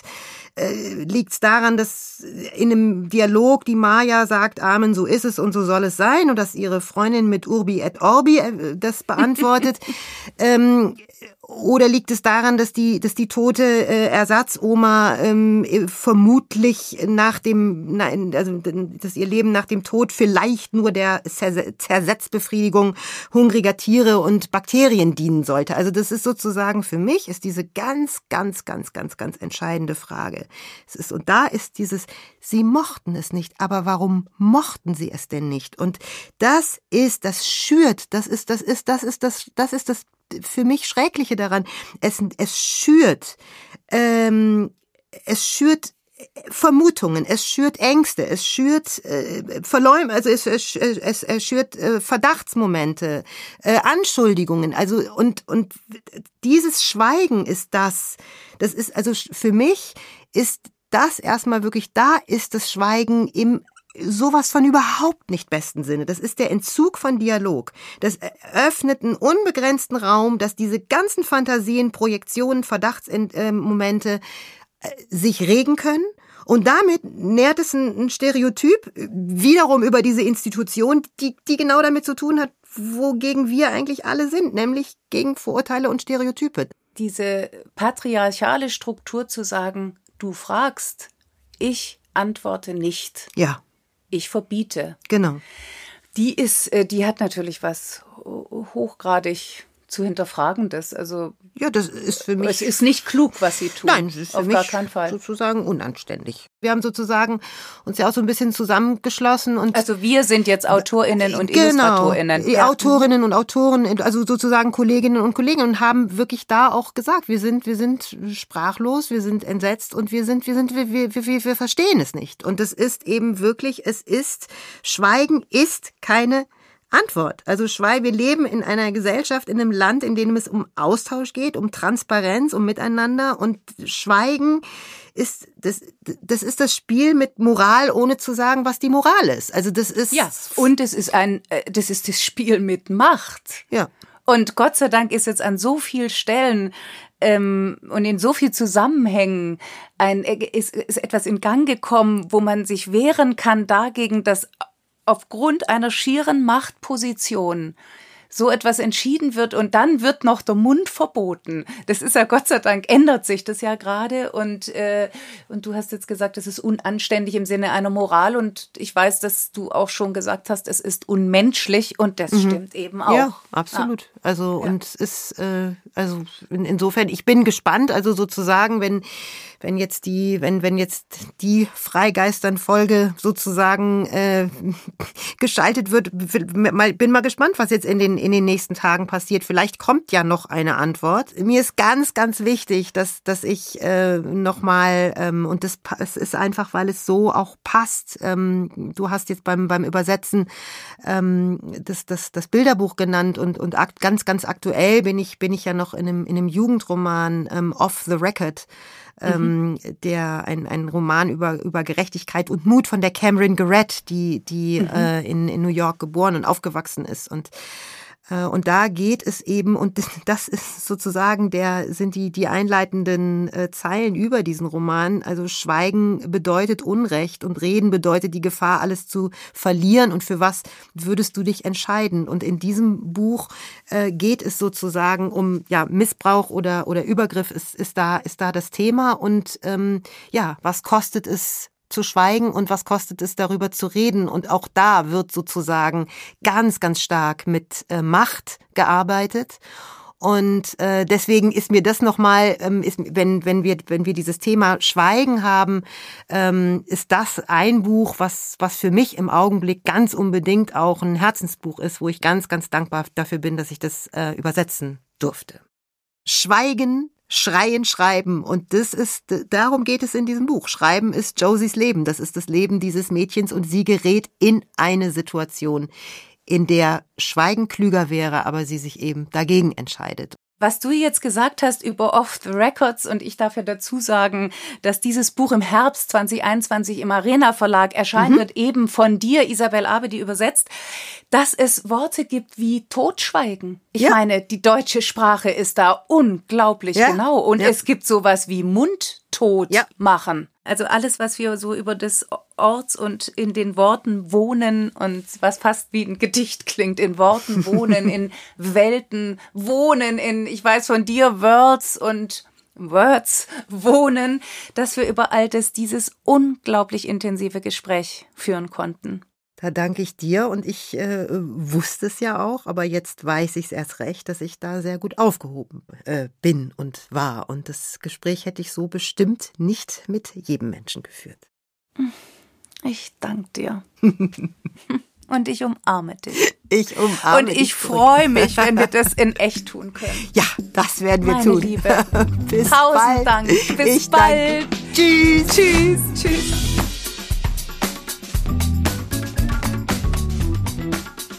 Für unsere Rubrik Vorlesen habe ich einen meiner Lieblingsjugendromane ausgesucht, nach vorn, nach Süden von Sarah Jäger. Es ist ihr Debüt, erschienen bei Rowold. Sie wurde dafür mit dem Kranichsteiner Jugendliteraturstipendium 2021 ausgezeichnet.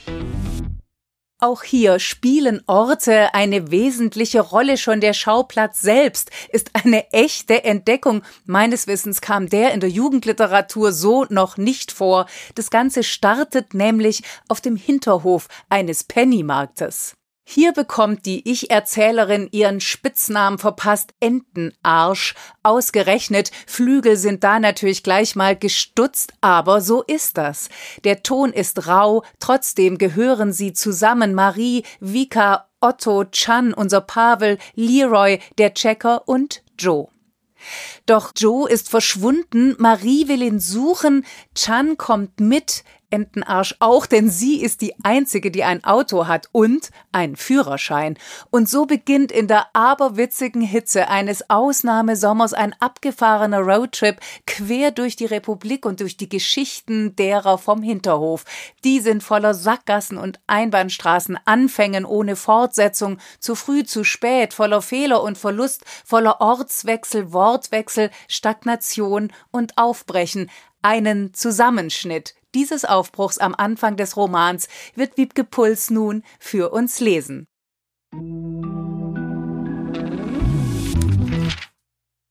Die Ampel schaltet auf grün.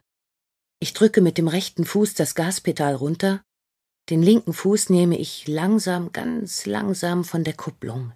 Ein kurzer Ruck, das Auto abgewürgt. Ich könnte kotzen.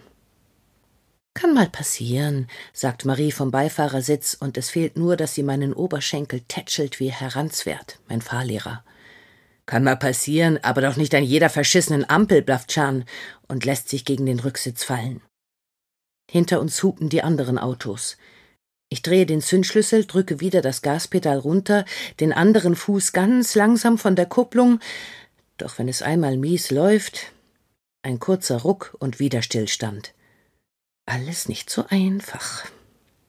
Oh Leute, wenn das schon so anfängt, seufzt Jan. Stress mich nicht, sonst drehe ich sofort wieder um, warne ich, denn ich halte das Lenkrad und somit die Macht in den Händen. So funktioniert das doch, auch in jeder dysfunktionalen Familie.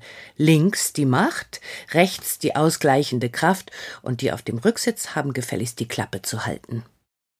Umdrehen? Ernsthaft? Chan hält nicht die Klappe. Natürlich hält Chan nicht die Klappe. Den könnte man in den Kofferraum sperren, gefesselt, geknebelt und sediert, der würde trotzdem nicht still sein. Du musst nicht umdrehen, wir sind doch überhaupt noch nicht losgefahren. Chan ist niemals still. Alles an ihm redet. Da, rechts den Fußweg lang, dann bin ich in zwei Minuten auf dem Hinterhof. Umdrehen. Größenwahn oder was? Chan, denk dran, mahnt Marie. Auf Marie ist Verlass. Sie ist die ausgleichende Kraft, immer und überall und auch jetzt und hier. Ich sag ja nichts, sagt Chan. Und ich sehe im Rückspiegel, wie er seine Hände hebt. Ich hab Zeit. Ich mache jetzt für ein paar Stündchen die Augen zu, und wer weiß, vielleicht sind wir dann auch schon in einem anderen Stadtteil. Und wenn nicht, auch egal. Ich hab Zeit. Wir haben Zeit. Einen ganzen Sommer lang, und wir sind erst zehn Minuten unterwegs. Aber die Aufbruchstimmung, tja, die Aufbruchstimmung könnte besser sein. Die Straße lang rasen, die Fenster runterkurbeln, das Radio voll aufdrehen und den Song mitgrölen, irgendwie sowas, so stellt man sich das doch vor.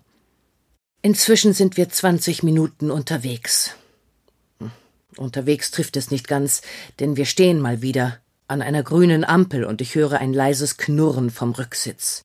So, hier musst du gleich links auf die Autobahn, sagt Marie, die immer noch ruhig bleibt und tapfer auf ihr Smartphone und den Routenplan schaut. Alles klar, sage ich ohne viel nachzudenken, denn ich bin zu sehr damit beschäftigt, den Wagen neu zu starten und nicht absaufen zu lassen. Deshalb setze ich den Blinker und fahre los, fahre und denke erst dann und bremse. Was ist denn jetzt? Chan knurrt nicht mehr, er redet wieder. Hier ist doch noch nicht mal eine Ampel. Ich hole Tiefluft. Es könnte unangenehm werden, es könnte ein bisschen zwicken, aber da muss ich jetzt durch. Ich fahre euch überall hin, aber ich fahre keine Autobahn, sage ich. Ich habe mein Mantra gefunden, und das kann ich jetzt stundenlang so durchziehen. Scheiße, Entenarsch! Keine Autobahn, das ist so typisch. Was ist das denn hier? Vollkommen sinnentleert, vollkommen sinnentleerter Scheißkram ist das hier. Chan schlägt mit der flachen Hand gegen das Autodach und Marie zuckt zusammen. Ich bin mir sicher, er würde gern mit einem Satz aus dem Auto springen, aber mein Corsa ist nur ein Dreitürer. Augen auf bei der Sitzplatzwahl, möchte ich rufen, aber ich kann gerade nicht reden. Ich kann nur nach vorn starren und das Lenkrad festhalten. Marie dreht sich auf dem Beifahrersitz um und beugt sich an dem Sitz vorbei zu Chan. Wir können doch ins Navi eingeben, dass wir keine Autobahnen wollen. Ich höre, wie Chan einatmet, aber Marie lässt ihn gar nicht erst zu Wort kommen. Nein, jetzt hör mal zu, das ist doch kein Problem. Und wenn sie mehr Routine hat, dann klappt das vielleicht noch mit der Autobahn. Es ist immer seltsam, wenn über einen in der dritten Person gesprochen wird, obwohl man anwesend ist. Das macht klein. Da hat man gar keine Chance. Aber ich kann das verstehen. Ich fühle mich gerade auch eher wie eine dritte Person und weniger wie ich. Marie, die ist doch wirklich. Chan, wir haben das besprochen. Ich weiß. Schließlich sitze ich hier, oder nicht? Also beruhig dich. Noch schlimmer als in der dritten Person über einen zu reden, wenn man anwesend ist, ist in der dritten Person über einen zu reden, wenn man nicht anwesend ist und das dann zu erwähnen, wenn man anwesend ist. Natürlich in der dritten Person. Wie auch immer. Ich kann jetzt nicht darüber nachdenken, ich muss das Lenkrad festhalten. Wir lassen unsere Stadt hinter uns und biegen ab auf die Bundesstraße. Ich beschleunige auf 80 kmh und habe sie gefunden – meine Wohlfühlreisegeschwindigkeit.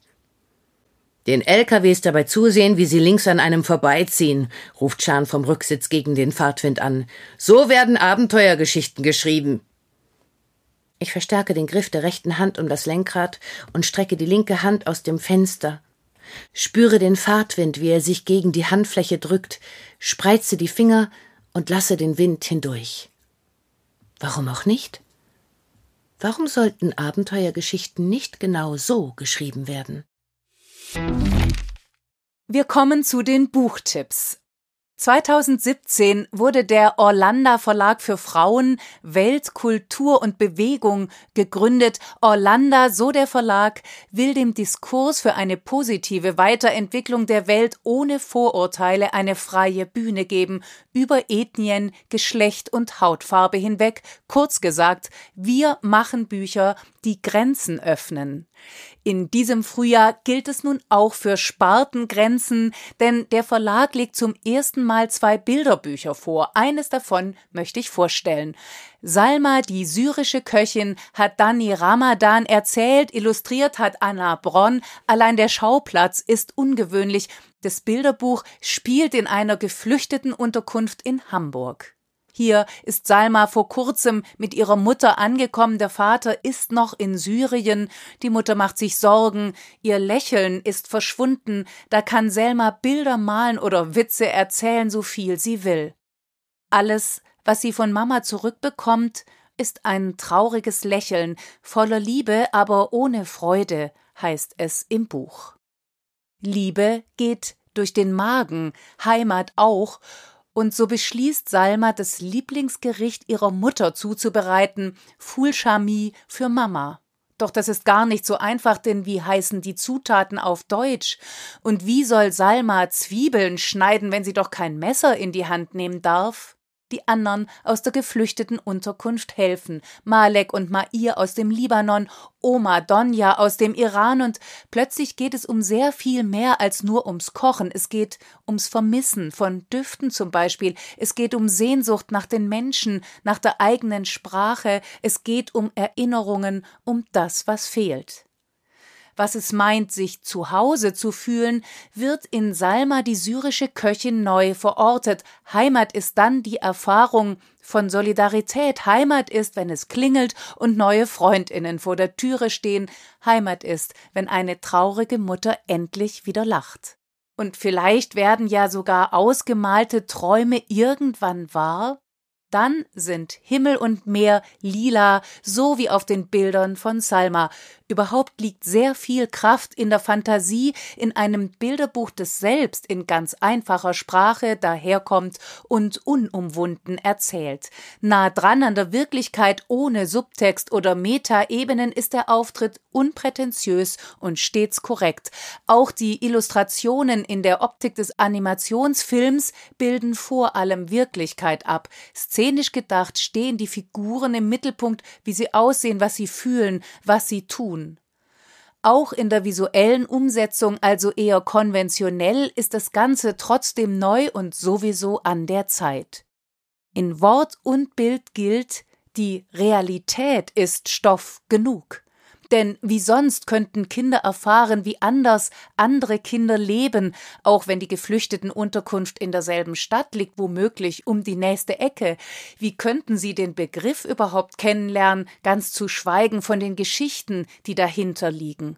Und wie sonst könnten Kinder wie Salma sich endlich in Büchern wiederfinden, und zwar als Hauptfigur Wer will, kann Salmas Foul Chami nachkochen. Das Rezept steht ganz am Schluss des Buches und vielleicht ist das Bilderbuch in ein paar Jahren dann ja ähnlich zerlesen und abgegriffen wie die Spaghetti-Bande von Isabel Abedi. Sie hat es uns ja als Lieblingsbuch aus ihren Kindertagen vorgestellt.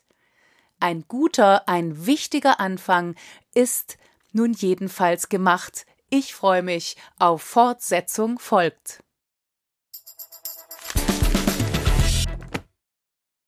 Das Papierklavier von Elisabeth Stein-Kellner war ja schon Thema unseres Gesprächs. Inzwischen ist übrigens der Protestbrief der AutorInnen, den Isabel Abedi erwähnt hat, veröffentlicht.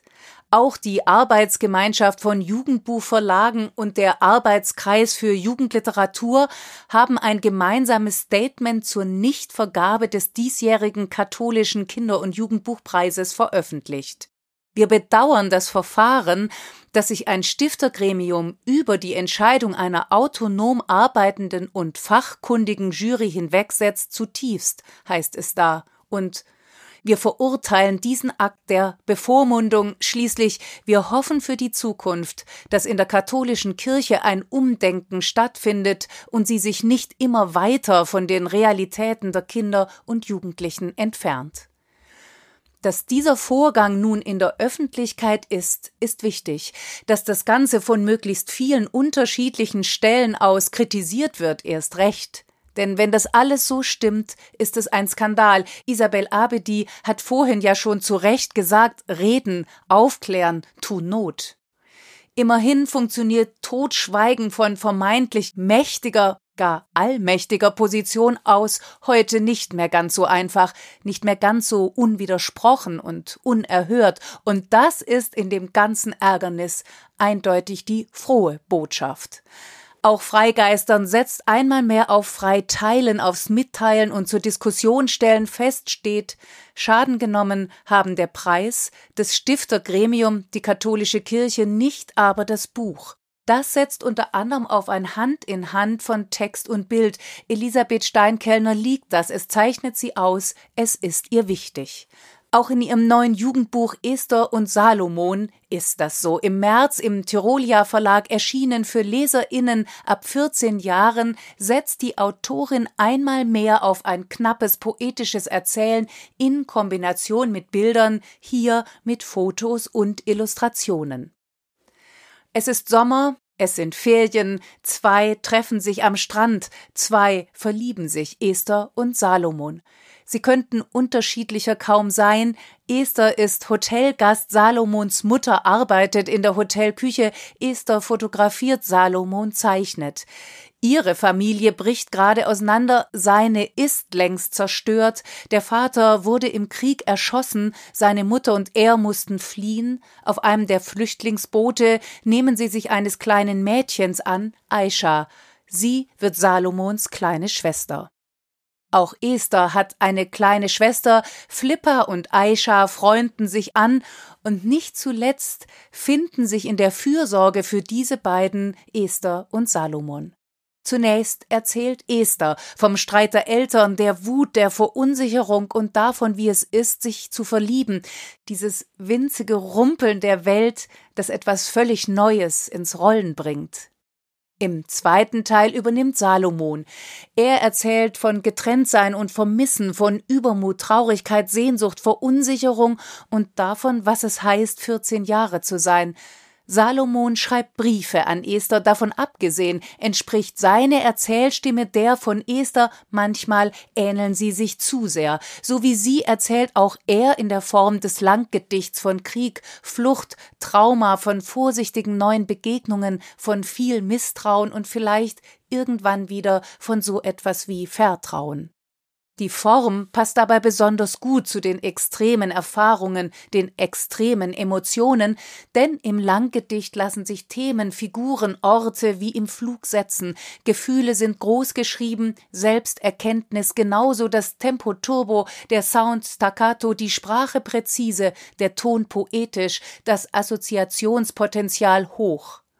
Schneller dichter dran ist fast nicht möglich. Das Hier und Heute zählt. Langgedichte sind Momentaufnahmen zur Sprache gebracht. In der Jugendliteratur ist diese Form inzwischen angekommen, trotzdem experimentelle Spielräume und individuelle Freiräume bleiben natürlich noch offen. Elisabeth Steinkellner hätte sie noch mehr nutzen können. Als Salomons Mutter bei einem Autounfall beinahe stirbt, liest sich das in Salomons Worten so von außen mag es so aussehen, als würde ich Aisha tragen, aber in Wahrheit klammere ich mich an ihr fest. Bei Esther hätte das kaum anders geklungen, denn es will unter die Haut und zu Herzen gehen. Das gilt für den Text und für die Bilder, nur gelingt denen der Unterschied. Die Bilder bespielen verschiedene Medien, sie sind nicht aus derselben Hand ist das Polaroid-Schnappschüsse aus dem Urlaub wie Zwischenschnitte im Buch platziert, hat die Autorin Elisabeth Steinkellner aufgenommen. Die Bilder, die Salomon zeichnet, sind von dem österreichischen Illustrator Michael Rohr.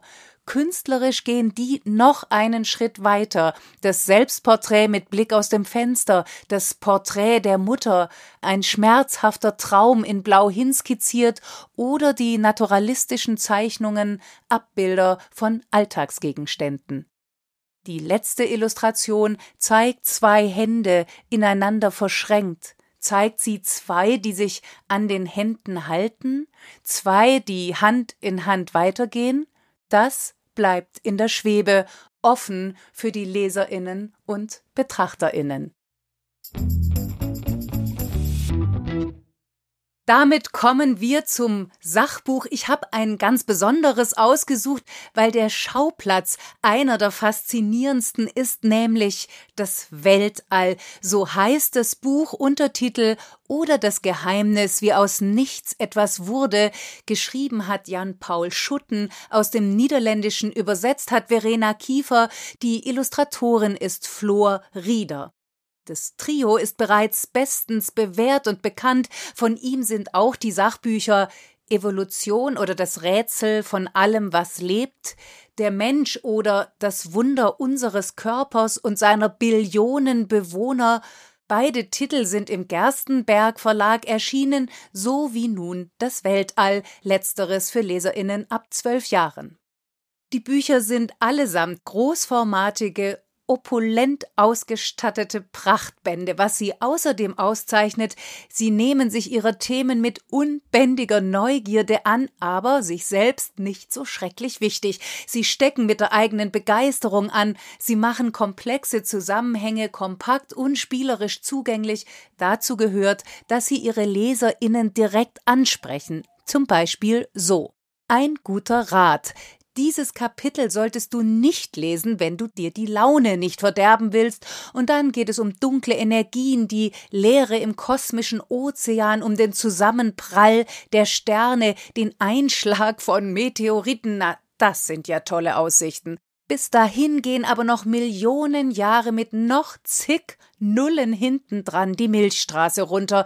Der Grusel wird also eingefangen. Was bleibt, ist die Faszination für Reisen in der Zeit, eine Runde Weltall oder Albert Einstein und seine genialen Ideen, für geniale, verrückte, absurde Experimente und absonderliche Entdeckungen und schließlich für die große Frage, wer hat unser Weltall gemacht? Das sind die Überschriften der einzelnen Teile, die wiederum sind in Kapitel unterteilt. Es finden sich darin wichtige Wörter und Begriffe, erste Fragen, letzte Fragen, Fragen, die du nicht hattest und auf die du nie eine Antwort wolltest. Es kommen vor Geheimnisse und Wunder, unsichtbare Kräfte und die vier Kräfte, die fast alles im Weltall bestimmen, Außerdem verschiedene Lichtarten und Dimensionen, große Labore und kleinste Teilchen, und hier wird die Anziehungskraft des Mondes, der Erde und der Pizza vermessen. Wenn das mal nicht aus dem Leben gegriffen ist, toll. Meine Lieblingsrubrik heißt Kurz mal innehalten. Und mein Lieblingskapitel Ein letzter Tipp immer schön weiter zweifeln. Ihr merkt also schon, das Sachbuch hätte genauso gut in die Rubrik Lieblingsbuch gepasst. Jedenfalls gilt, das Geheimnis, wie aus nichts etwas wurde, lässt sich nicht einfach so lüften, das ist auch gut so, aber es lässt sich so einfach und so brillant durchlüften, gegen jede Berührungsangst mit Lust und Leidenschaft, Spannung und Spaß, Witz und Wissen. Das Weltall ein Meisterwerk. Das war's für heute. Danke wie immer fürs Zuhören. Danke für euer Teilen und Freiteilen. Mehr Infos zu den Büchern, von denen heute die Rede war, mehr Infos über uns und natürlich alle bisherigen Folgen findet ihr auf unserer Website freigeistern.com. Ich freue mich schon aufs nächste Mal in zwei Wochen. Unser Thema dann Body Shaming und Body Positivity. Macht's gut. Tschüss.